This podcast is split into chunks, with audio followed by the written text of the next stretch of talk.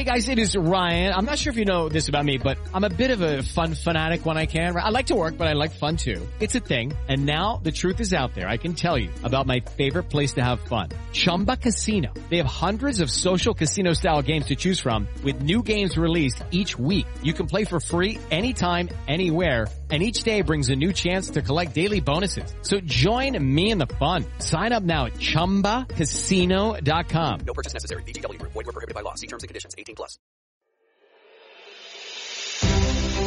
This is Athletics Life Stories with your host, Chris Broadbent.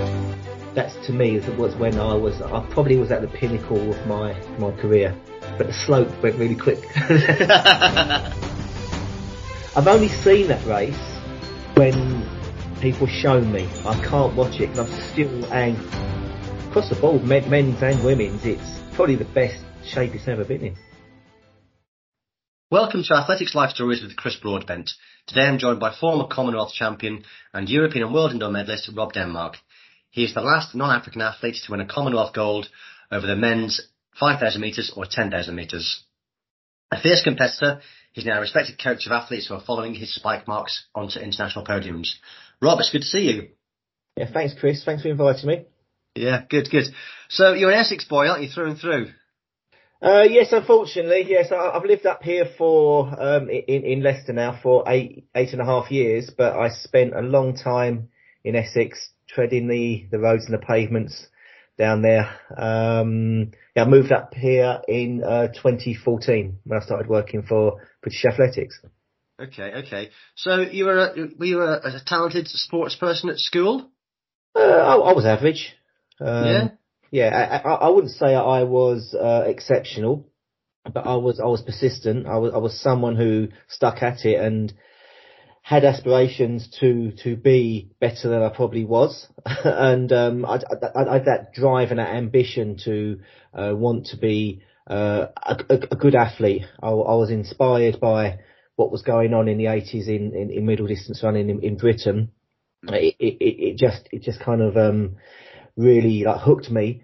And that's where I wanted to be. That's what where I wanted to go. And even if I wasn't going to get there, I really enjoyed trying and attempting to be the best athlete that I could. So I think when I was younger, I think it was good grounding, good breeding, for persistence and for drive and commitment and understanding that, you know, it doesn't always go your way as an athlete. So I got used to losing an awful lot. I had, in my county, I had an athlete called David Gerard who was exceptional, like 800-metre runner. I think he held like the world best for 800 when he was 15. So I was just used to chasing him down all the time. But for me, that was really good learning and experiences to actually kind of move on and keep trying and never ever give up. Most people would give up, and I was pretty determined, pretty gritty, and I think that was that kind of set me in good stead for my later years. Yeah, and your dad was coaching you, wasn't he, at this time? There was club coaches who were coaching me until I was about 16, and then my dad started coaching us around the time I won the English Schools. Well, the first time I did the English Schools, I won it, and my dad was coaching me then. He was an avid reader, researcher of what was going on in the 80s. Reading books from Peter Coe, really investigating what David Moorcroft's training was like.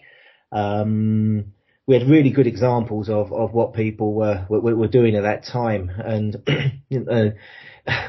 as coaches we all copy. that's what we do, and that's what he did. We also had a great system in the BMC then, of understanding training and the different layers of training and intensities, and that's kind of integrate that into your program. And that's what we used then, and I'm still using it today. It's not rocket science. But my dad was a big advocate of that five pace, multi-tier, multi-pace training, and it just worked for me. But we had so many good role models then, And yeah, I was thinking about this before we come onto this podcast. I was quite lucky that I had just within my local environment two very good athletes as well. In someone like Matt Yates, we were the same school year, and we were training at the same club. So there was always that competition between us, but obviously watching and learning from each other. And we also had Eamonn Martin in our club as well, who was doing very good things around that time. Went on to break the British record for 10K. I think it was 1988. Yeah. We had those people who would, you know, had good processes, good behaviours, kind of going places in athletics. So I had it there on my doorstep. So just to be the best in your club, you had to be the best in the country at the very least, which was really helpful, but quite frustrating at times. And was your family into athletics and sport? Was it part of the? Have you got any relatives who were into it? My father was. He played rugby. He was a very good 800-meter runner for 880 yards. I think he ran 156 when he was 15. So that was pretty good, you know, back in the day. I think he stopped doing athletics when he left school, and he had to go to work. But yeah, my dad was a good sportsman. My brother ran as well, to a county level. So we were all pretty sports mad. But I think ultimately me and my brother wanted to be a footballer, and he supported Man U and I supported Liverpool. So there was always fights about that. All right. Hope you're not still fighting, are you? Well, no, because Liverpool won 7-0 the other day. So there's no competition there, is there? Oh, good, no. Oh, good. So what was the breakthrough for you then in terms of your running? Well, I think that, you know, along your kind of, you know, athletic pathway, there's, if you are successful, there are mini breakthroughs. I think the first one that I had was when I won English Schools in 1985. I'd never been to an English Schools before, and I went there and I won that, which was a little bit of a surprise. Was that 1,500 metres, was it? 1,500 metres, sorry, yeah. I was fundamentally a 1,500 metre then. But little did I know that my father was beginning to put down the groundwork for me to be like a 5K runner. And as I went into the junior age group, I was doing a few more 3Ks. The training was beginning to increase aerobically, that aspect of it. And he was preparing that, but it's a long-term development pathway, running 5K. And I didn't do my first 5K until I think I was 21. But yes, so I would say the 1,500 at the English Schools was the first breakthrough. The second one was probably my junior years were pretty fallow. There wasn't much happening. I was kind of struggling to run much quicker than I was when I was like an under 17. It just wasn't coming as naturally as you would have hoped, but I think that's good, and that's good looking back in it. I think that's hindsight, that was a good thing. But at the end of my junior years, I won the 3A's 3,000 metres championships, national championships, and that was kind of a little bit of an insight to where I was going with my career and where my abilities ultimately lie. And then I went to university, and there was a three more pretty, you know, kind of mediocre, average, not much happening years. But I, in the last year I was at university, my father suggested that I kind of go over and start training at Jarrow and Hepburn. And there was this whole kind of, host of amazing athletes there, like David Sharp, Steve Cram, Mickey McLeod. And you went to the northeast. You went to then, yeah? The northeast. Yes, sorry, I failed to mention. I went to the northeast, and I was up there studying for a sports studies degree, and I just saw what that next level looked like. Yeah. But what was really interesting was that I realised that I could actually train at that level as well,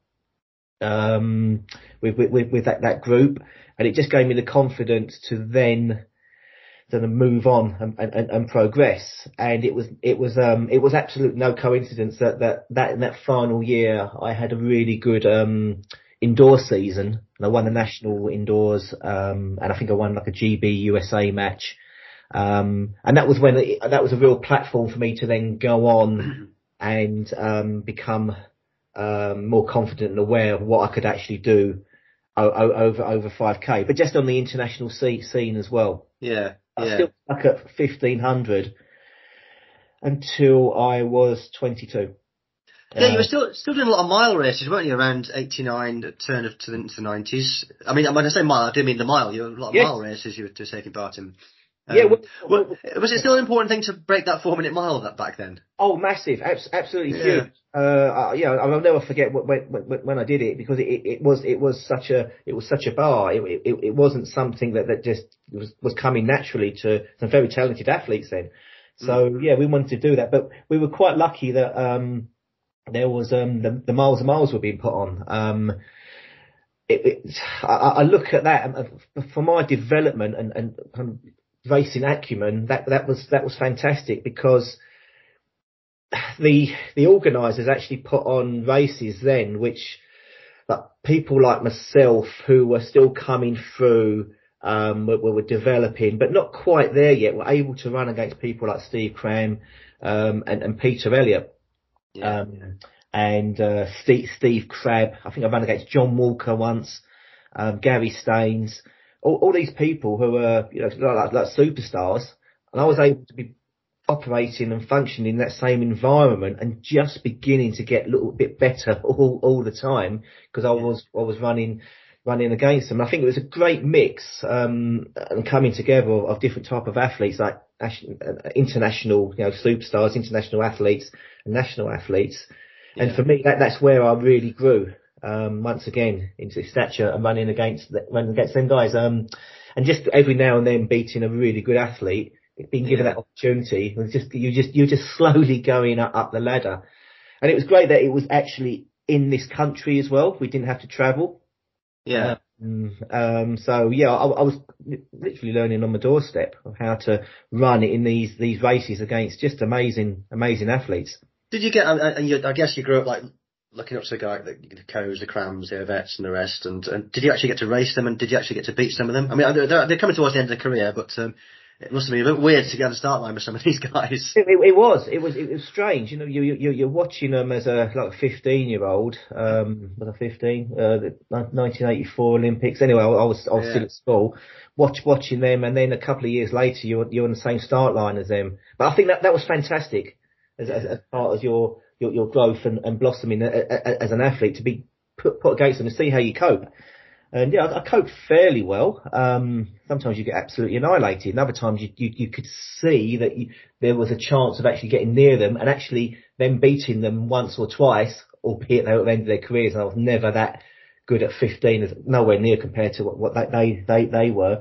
But it was a fantastic experience, and I really appreciated that opportunity to run against them guys. But I think I might have beaten Steve Ovitt once. I don't think I ever beat Coe. And I beat Steve Cram once, but right at the end of his career. But and for me that was just wow. That was something that you never forget, because you put them up there on a pedestal. But they were phenomenal athletes, and I think we were so lucky to have that time, because the bar was then set there. And you had to work out how to get there or somewhere near it, because otherwise you just weren't even going to get anywhere near teams, and that's the ultimate, one of the ultimate goals. Yeah, gotcha. Yeah. So I guess your first major moment was winning a medal at the World Indoors in '91 in Seville. What do you remember about that? Oh, it was exciting. Once again, it was a little bit unexpected. Things were beginning to progress at, I'd say, pretty exponential rate. I'd left university. I didn't know what I wanted to do in my life. I knew that I didn't want to go out and get a 9-to-5 job, but being a full-time athlete was going to be very difficult. So I was kind of in this weird, kind of place in limbo. But I know that training was going exceptionally well. And I just took a punt, and I was working in a sports shop, which would enable me to do my continue the training that I felt that I had to do. But I never in my wildest dreams thought at that stage I was going to win a medal and break the British record at the World Indoors. But things were just beginning to click. It was all them years of putting in the hard work, being patient, making certain I was working on all them components that, at an appropriate rate. And it all just came together in one, for me, it was a great night. And, to break the British record at the same time was great. And I say my father was there, my uncle was there. It was a great day. But that kind of then made me realize that, I do now need to move up to 5K. That's where I'm going to go. That's my future. Hello, it is Ryan, and we could all use an extra bright spot in our day, couldn't we? Just to make up for things like sitting in traffic, doing the dishes, counting your steps, all the mundane stuff. That is why I'm such a big fan of Chumba Casino. Chumba Casino has all your favorite social casino-style games that you can play for free anytime, anywhere with daily bonuses. That should brighten your day a little. Actually, a lot. So sign up now at ChumbaCasino.com. That's ChumbaCasino.com. No purchase necessary. VGW. Void where prohibited by law. See terms and conditions. 18+. It is Ryan here, and I have a question for you. What do you do when you win? Like, are you a fist pumper, a woo-hooer, a hand clapper, a high-fiver? I kind of like the high-five, but if you want to hone in on those winning moves, check out Chumba Casino. At ChumbaCasino.com, choose from hundreds of social casino-style games for your chance to redeem serious cash prizes. There are new game releases weekly, plus free daily bonuses, so don't wait. Start having the most fun ever at ChumbaCasino.com. No purchase necessary. VGW. Void where prohibited by law. See terms and conditions. 18+. Yeah, and the next well, then you are on the world stage, aren't you? You went to the Tokyo World Champs, the Olympics, the Worlds in Stuttgart as well. You were top tens, weren't you? Were you pleased with these, or were you starting to get a bit more ambitious now? I was getting a lot more ambitious.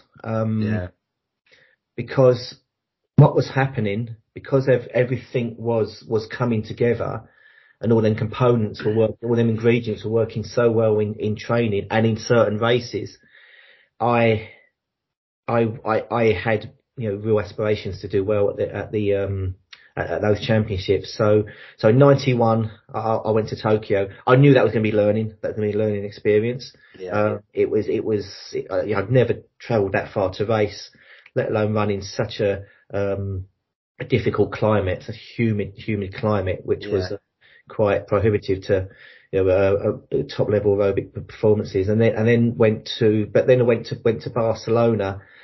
And I ran 13:10 that season, and I thought I had an outside chance of a medal. I really did. It was really beginning to happen for me, but it didn't on that day. It didn't. I didn't deal with the conditions. I don't think I dealt with the pressure.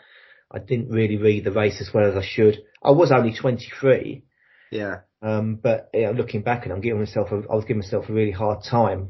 But I wasn't satisfied. I wasn't happy. They gapped me, and there's people. Yeah, you lost touch a bit, didn't you? Yeah. There were people I was competing against earlier in the year and running with, and they ran away from me. So you're not going to be happy with that. You're not be happy there. So 1993 went to Stuttgart. I was in really good shape there. But it was the beginning of the African Revolution, where they were running like 13 minutes of fun in championships, and they basically fartlek that race in Stuttgart. They were jogging the bends and sprinting the straights for whatever reason they wanted to get. I can't remember, they were trying to get rid of. It probably was Gabriel Selassie, but it was excruciating running in that. And I finished that race and collapsed. I was in a bit of a mess, and it just made me realise that okay, I've got to this level. I've trained so hard to get to this level. I think then I was probably, even though I hadn't run it, I was in about 13:05 shape, but I was nowhere near what these guys could do. So I had to make the conscious effort. I had to train harder. which was probably looking back on it, probably a big mistake. But yeah, that year, I think I won my first, equivalent of Diamond League, I think they're called Grand Prix then. I was running well. I won the European team championships against some very good athletes. So it was really, really beginning to click in. But at that global stage, I was falling short. Right. Okay.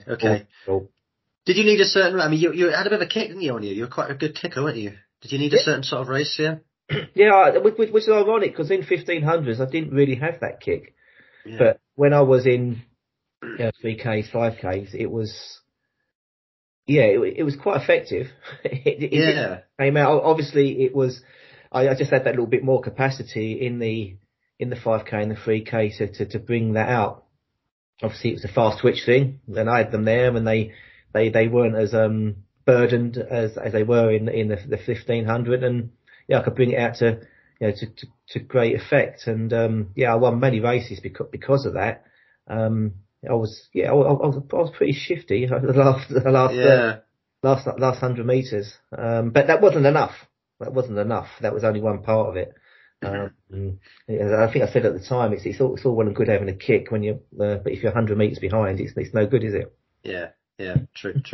So 94 was a good one, wasn't it? For you, European silver first, and you went on to win the Commonwealth. So let's take the European silver first. I did that race on YouTube actually. I did watch that.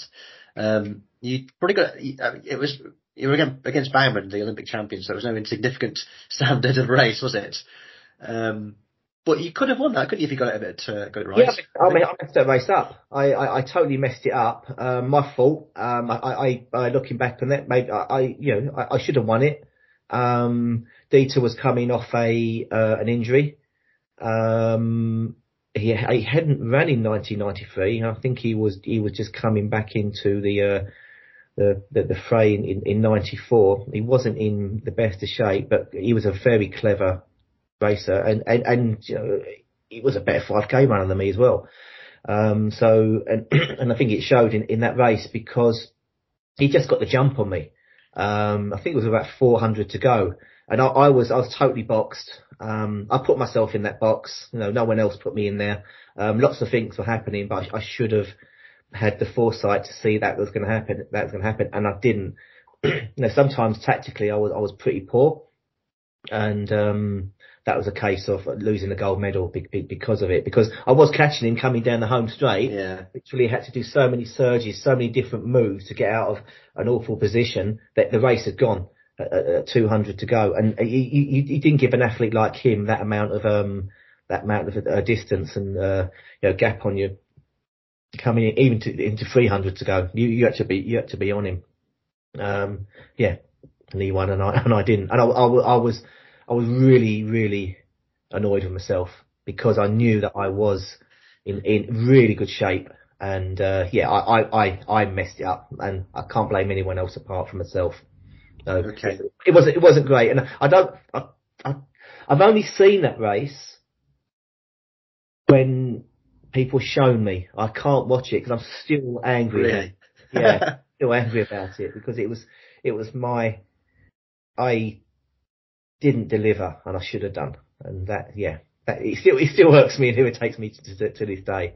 But hey, I've kind of made up for it later on in the year. Yeah, I know. To calm me down, then let's talk about the Commonwealth Games, and that was you got that one right, didn't you? Yeah, but only just. Yeah. It was I don't know what was going on in my head at these races, but I would all of a sudden just let people run around me, get a gap on me. I would put myself in difficult situations that I had to get out of. And with 200 to go, I think I had to squeeze past. I could see there was things going on, in front of John Brown. I had to literally squeeze past John Brown. I can't remember. I kind of had to run sideways past him in the inside lane. Yeah. And I think luckily there wasn't VAR then, because I think there might have been in the field, but I kind of managed to get round him. So I don't know what I was doing, but I managed to get past him, and luckily I was able to then call upon that kick that I had, and just get in a good position and then go. Yeah, it was great. It was fantastic. You know, it's like one of the things you'll never forget. I never thought that I would ever win a major championships, and I did, and I was extremely pleased afterwards. It was great. Yeah. What's it like standing atop the podium then? I remember trying to. I was pretty nervous, and I was nervous and excited at the same time, kind of catching my breath but trying to keep calm. It's a great moment. It's something that once again you don't forget. You live for, and it's just so nice to then just be on the podium and just realise what you've achieved in some small way. It don't happen often, and you make notes of it, because you don't. A podium is a very difficult thing to achieve. Yeah. What was your training at the time? How were you training? Was it just locally? Yeah, I was just training out of the Basel Athletic Club. That's what I was doing. My father was coaching us. I would go away altitude once a year. That's all we would do. So we would spend the month of March going into April in Albuquerque. There was a lot of concentration that year going into kind of just really top end, really high intensity VO2 work.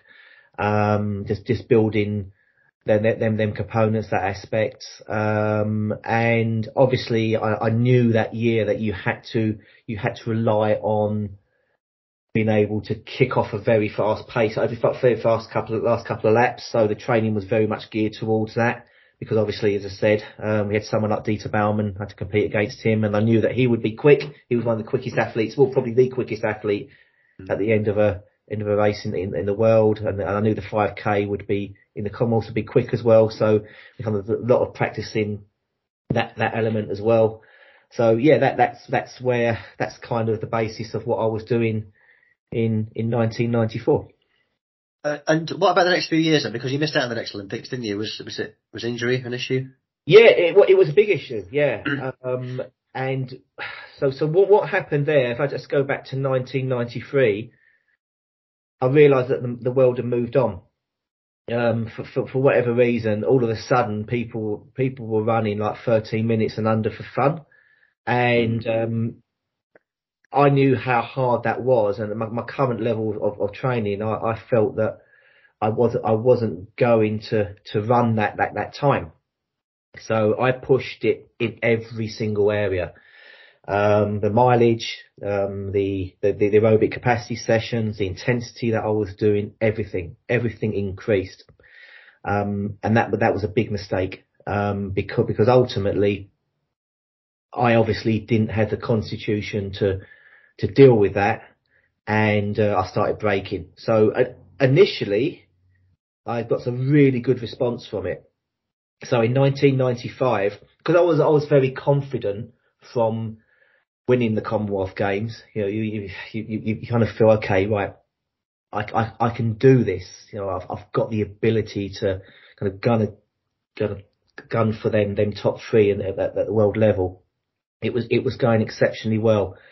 I think I came out and I got the fastest time in the world. I know world leads early season aren't really, you know, that important, but I still got it. I beat like a silver medalist from the previous Olympics, Peter Coe. I beat Paul Tergat as well in the road racing. Did you? Portsmouth in the 5K, yeah. Wow. So it was going. It's a scalp to get in it. It was a good one. It was a good one. I was pleased with that. But what was happening was I was slowly overloading myself. But not even slowly, I was overloading myself too much. Cracks began to appear. And by the time I got to the World Championships that year in Gothenburg, I was kind of being touted as, you know, one of the medalists. But I knew I was tired. I'd overtrained, and I was showing signs of fatigue and overtraining, them symptoms, which obviously we know a lot more about now. And yeah, I was just a shadow of a former myself, but that kind of switched very quickly, like June of 1995, I was flying. The things I was doing in training were just ridiculous.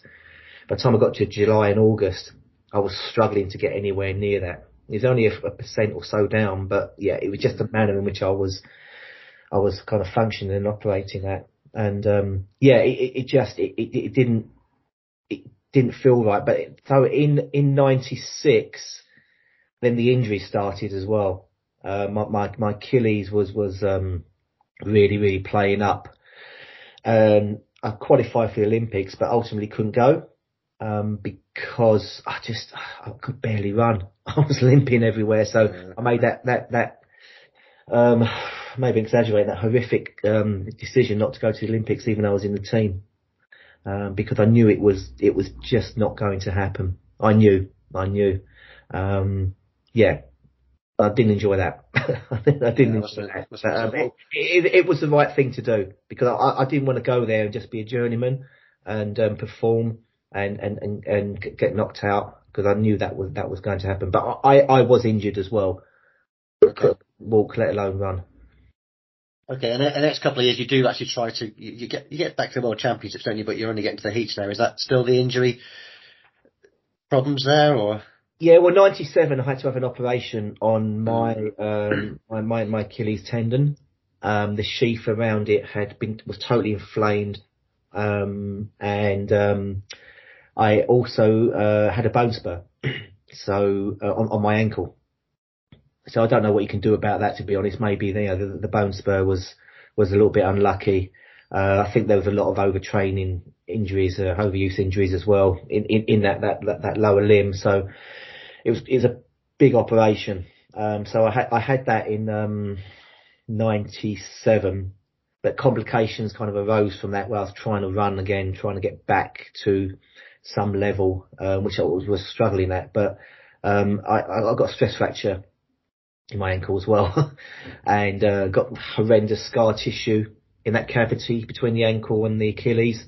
So I had another operation in 1998.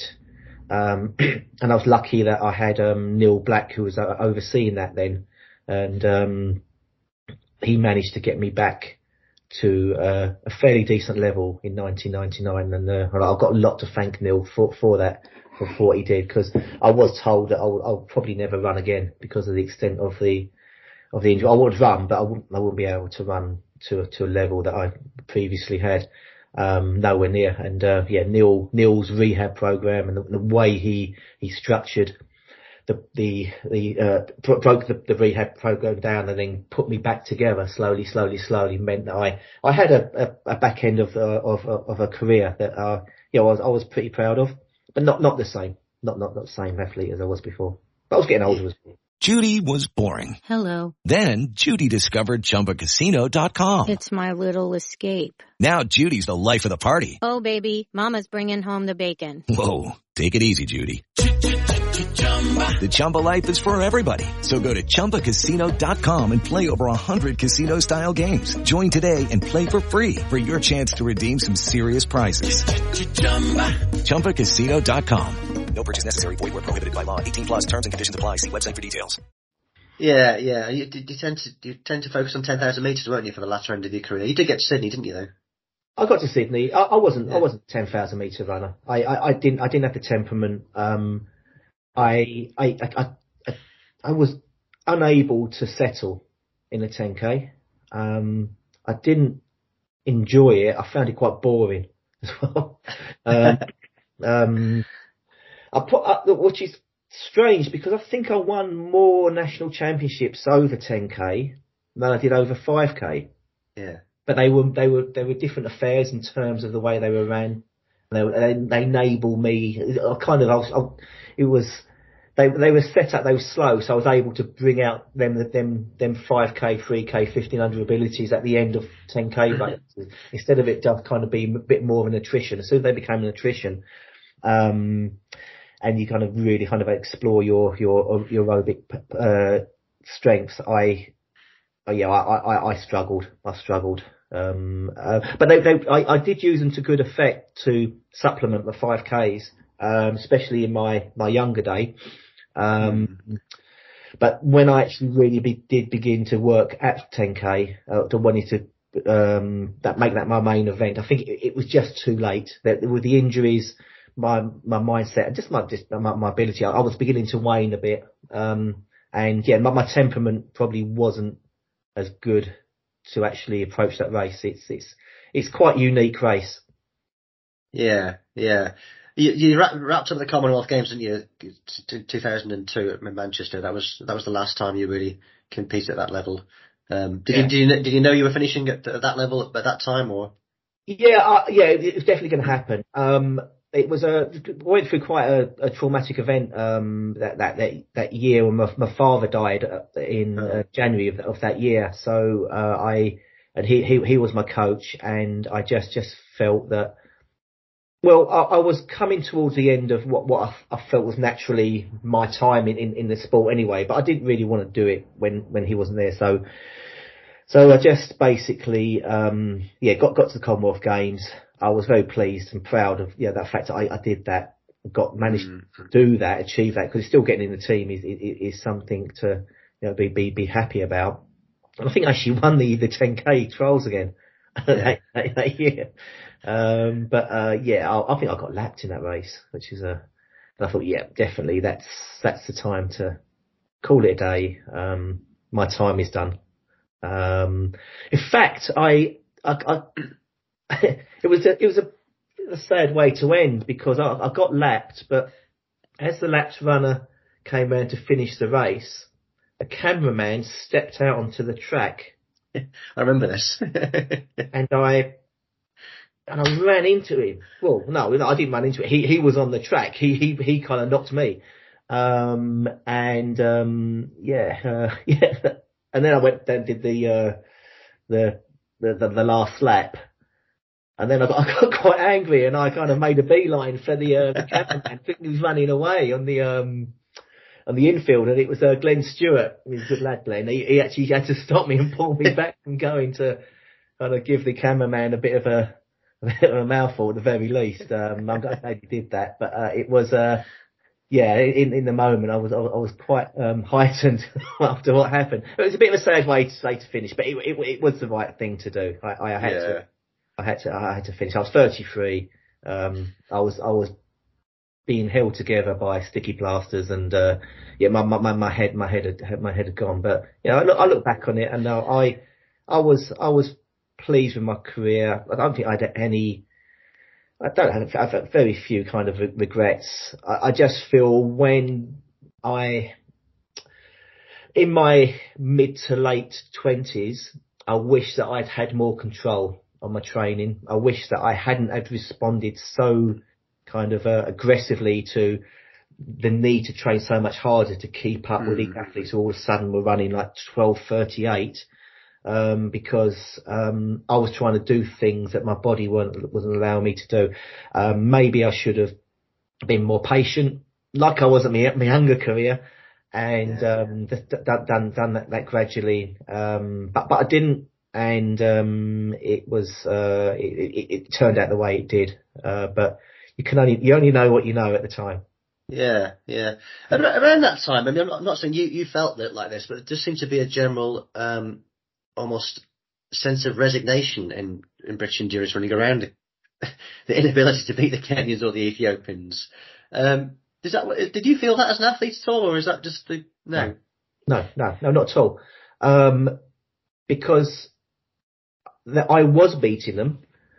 There were times where I was beating them, and I was working out how to beat them. It wasn't easy, and it didn't happen every time. But they just seemed to be this point where all of a sudden they were running that much quicker. And I still believed that I was capable, and there were times when you would do it, but it became so much more challenging and a lot tougher. And I got hurt ultimately doing that, quite badly hurt.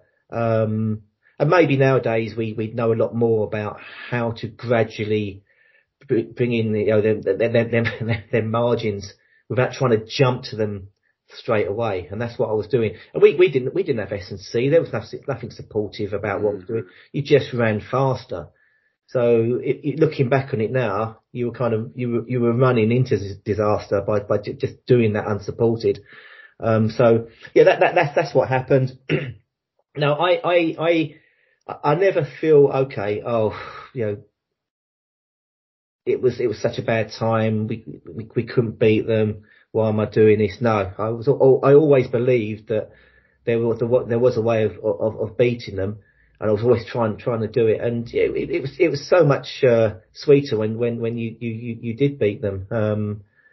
You know, and in my career, I was quite lucky and fortunate to beat some very good athletes from Africa. But it got to that point where it became impossible. You know, the Gabriel Selassies and the Daniel Comans, when they started running 12:38. You're thinking, okay, well, what do you do now? But you was always trying to. Well, I was always trying to find a way. But you know, they were performing so much better, and that's where they were, and it was almost it was impossible. It was, looking back at that, it was impossible to run 12:38. Yeah. yeah. Well, I mean, it just seems to. It's good that you see a lot of athletes, and modern day athletes who do you see a lot of hope in that, in like guys like Sam Atkins and Charlie Hicks and the rest are. Yeah, we've still got some very competitive athletes, haven't we, in these distances? Mark Strong, yeah. You know, yeah, and the middle distance as well. You know, it's fantastic. It's so healthy. It's so healthy. It's great to see, and I'm seeing that what we've got is a big group of athletes with no fear. They don't. They're not putting limits on what they can do. They're going out there. They're very brave, and they go probably beyond where they think the limits are, and going beyond it, and they are beginning to be rewarded. So it's great to see. Across the board, men's and women's, it's probably the best shape it's ever been in. Yeah. At the moment. Yeah. Before we move on from your career, can you pick out a race that we might not have mentioned that you think you really got it right, where you really nailed it on the day? Okay. Might not be a championship, might just be a day where you thought, I really nailed that one today. Yeah, it's a weird one, because people always, I ask this quite a lot, and people automatically think, oh, he's going to say the Commonwealth Games. Well, no, because I feel that there was lots of things that happened in that race. I did a lot of good things in that race, but a lot of not stupid things as well. But luckily, I found escape routes. I think I go back to that period in 1995. When I increased so many elements of my training, and I was initially getting some really good responses. The one where I beat Paul Tergat on the road, because you know he was a legend, and I knew I was going to beat him.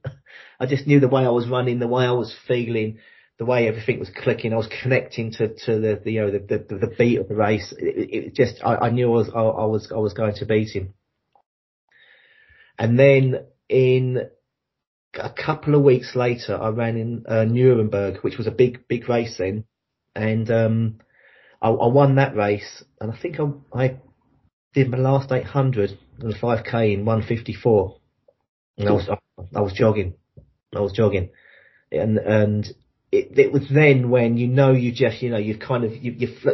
just above the clouds, and you're just everything is so easy, and that's where. That's to me was when I probably was at the pinnacle of my career, but the slope went really quick. It went really quick down. But yeah, that to me, that's when I felt at my best. That was when I actually felt invincible, and it was only for a very, very short period of time. And there's years and years of work before that kind of got me to that point. Yeah, but I really thought that no one's going to beat me. It was the mindset was there as well. No one's going to beat me. That's why it's so disappointing when only a couple of months later you're struggling to even get round a 5K, let alone qualify for a world title, so qualify for a world final, and you're so far removed from getting on the podium. That's where that was very disappointing. Yeah.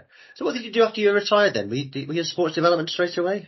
No. I had 3 years of trying to work out what I wanted to do in my life. Because of events with what happened to my father as well, I hadn't really prepared for retirement. But I wanted a little bit of time, a little bit of space, because, you know, retiring, losing your father, retiring for sport, your identity is kind of all of a sudden, you know, the question is who you are. I did a little bit of landscape gardening. I just wanted to just relax. I just wanted to chill out and just decide what I was going to do next with my life. And to be honest, I didn't have a clue. Which I'm ashamed to say, because you should always prepare for retirement. But I was so kind of heavily involved in that and what I was doing. Then it happened. But that was fine. Sometimes you need that time in your life to be, have that headspace and before we move on. And then in 2005, I kind of just saw a few jobs being advertised from British Athletics around talent development, and I kind of I read the job description. And I thought, I think I can do that. I think that's something that I recognise. You know, the things that need to be in place, the environment that athletes need to encourage them to move on to the next level, the supportive mechanisms. And so I went for the interview anyway, and got the job. So that's when I started getting more into that side of things. Okay, that was a talent idea. And then you've gone on to coaching now, haven't you? Did you ever see yourself as a coach? Pardon? Did you ever see yourself as being a coach? Oh, nowhere near. No, I never thought I'd be a coach. I was always told that I was probably too selfish to be a coach, and these people were right, because as an athlete I was extremely kind of focused and driven, and nothing else really mattered to me. And it's the absolute opposite to what you need to be in. I was watching some interviews with you, actually, some old YouTube ones, and there was an intensity about you. Yeah, I was too uptight and too kind of driven and focused, and needed to chill out a bit more, to be honest. But I think my older self is a lot better. I'm sure people won't agree with that, but yeah, I'm compared to what I was like when I was younger. There was a different perspective on everything, and that involves athletics and how you kind of engender performance. So. Mm.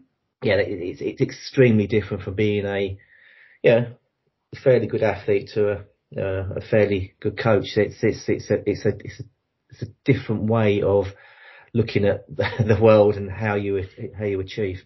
Mm. So tell us about some of the athletes you're involved with now. You're obviously involved with Melissa Courtney-Bryant, who's Melissa, very well. Amy Eloise, and also coach an athlete called Jessica Spilsbury. She was English under 20, 15 underweight champion last year. Been coaching Sam Stabler for a while now, and Sam's doing okay. So they're the four people I'm coaching at the moment. In the past, coached like Jess Judd. I actually coached Guy Learmonth. A few foreign athletes as well, kind of just broaden my horizons and work with them, because sometimes, you know, we can be very narrow-minded, not Brits, but you, as a coach, can be very narrow-minded. I think it was good to kind of open that up a little bit and look at different practices and way things. I didn't know that. And which overseas athletes were you involved with? So I coached an athlete called Madeline Heiner, Stoke Hills, and She did very well. She was a very talented athlete, and really enjoyed coaching her for a few years. She was a Olympic finalist, so that was good. Marianne Costa coached her. Unfortunately, she had to go back to Holland because of COVID. But that was going on. And coached an athlete called Giulia Viola, who was an Italian athlete who got into the European Indoor final a few years ago, around 15, 28. But that was really good, kind of coaching them and just seeing the bigger, wider world Yeah. It gave me a different kind of slant on things, and it helped me learn and develop, and I think become a better coach as well. Good. And what's possible for the likes of the athletes you've coached now? But Melissa Court, I mean, she's quite a late developer, really, isn't she, Melissa? I think she was speaking on another podcast a few weeks ago about how for years and years and years she ran like a personal best over 1500 when she was 15. I didn't get that again until she was like 19. So there's things that she's just a late developer. There's just some people that way inclined. Yeah. Whether it's their environment, whether it's just them, just the way they kind of respond to training, etc., etc. But she didn't really come onto the scene until she was like 23, 24. But it's all them things you learn when it isn't going so well, that then what you take into, the next part of your career are invaluable. And just because you're not winning or not quite achieving your goals as a junior, ultimately, if you're learning from them, then processes, and they then underpin what you need to be doing later on, then great. It's all about transitions. It's about transitions and getting through them and putting in good coping mechanisms. And as a junior, if you can deal with all that and take that into the transition as being a senior, then I think that's probably even better than winning everything easily as a junior and then struggling to deal with the demands and challenges of the greater environment, the more difficult environment of being a senior. So you think it's healthy to go, have a bit of some hard times as a junior to harden your senior career, It is survival of the fittest. I think that juniors need to be supported. I think it is something that there needs to be a framework there to that they don't fall too far. But it's how you deal with adversity, with loss, with things not becoming as easy as they were before. Because it certainly isn't easy at the top. So it's learning to fight, learning to put, learning to do things that are sometimes a bit more difficult than you want them to be. I think it's important that juniors are protected, but also they're exposed to all those practices and those slight adversities that harden you for later on in life. How much are your athletes inspired by? How much do they draw for success or feed off the success of Laura Muir, Katie Hodgkinson, Ailish McCorgan? I mean, we've got a great role models now in the country that are achieving things. Yeah, I think they're setting the bar really high. I think like Laura has I think especially has been an inspiration because she's been at this for so long and been so successful. But to begin with, she wasn't winning medals. Yeah. But she's still persisting, she's still knocking on the door, she's still there, getting into finals, taking away from, maybe the issues that she had in that, things that didn't quite go right, and then take that forward and then become that better athlete. And then she has actually been competing with the best in the world and winning fantastic medals That's what you want. That's what you need. You want that on your own doorstep, in your own country, because that bar is there, and you all have to work towards that. And that's what Laura's done. Laura's set that bar, but not only just in performance, but in professionalism and attitude, and just the way she is. And I think she is inspirational. And I know that all the athletes that I coach really look up to her. But she's very approachable. She's very human. And I think that's great. And she's great for female distance running. Okay, what do you know now as a coach that you wish you knew as an athlete? Just chill out. Just don't and recognise the importance of recovery. Recovery is you cannot keep going and going and going. Your system will eventually break. But you're preventing adaptation.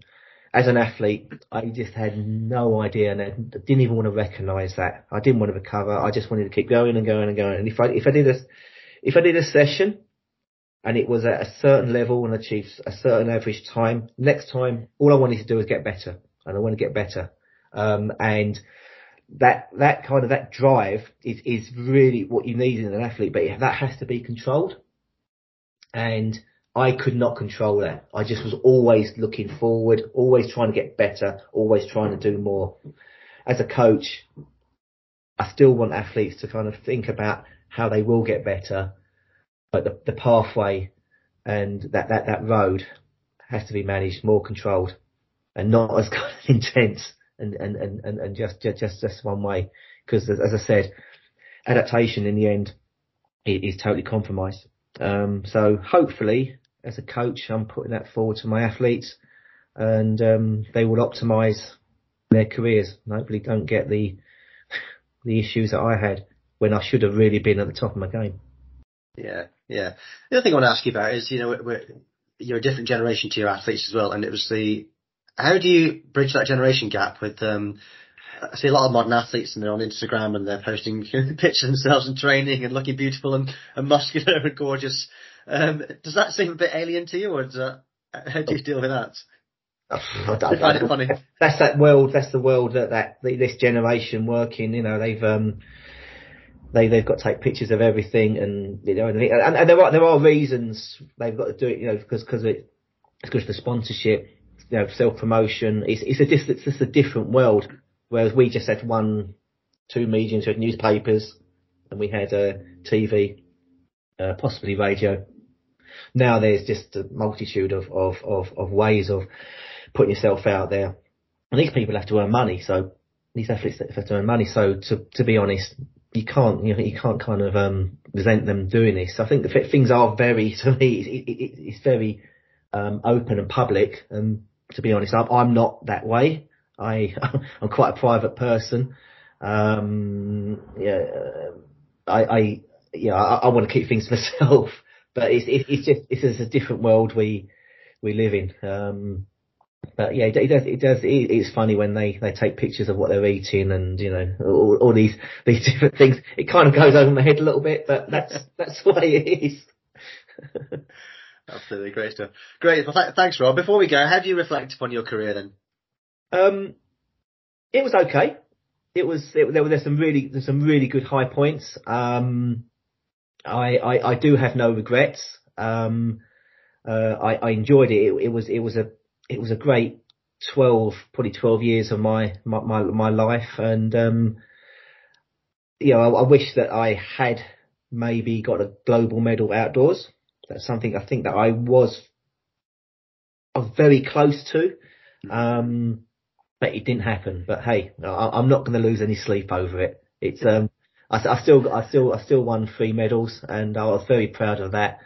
And the team around me, and the enjoyment it gave us. So yeah, that's probably how I would kind of reflect and sum up my career. Good. Thanks, Rob.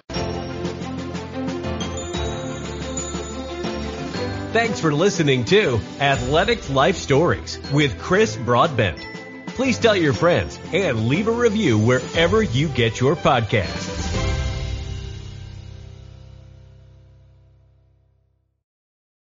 Sports Social Podcast Network.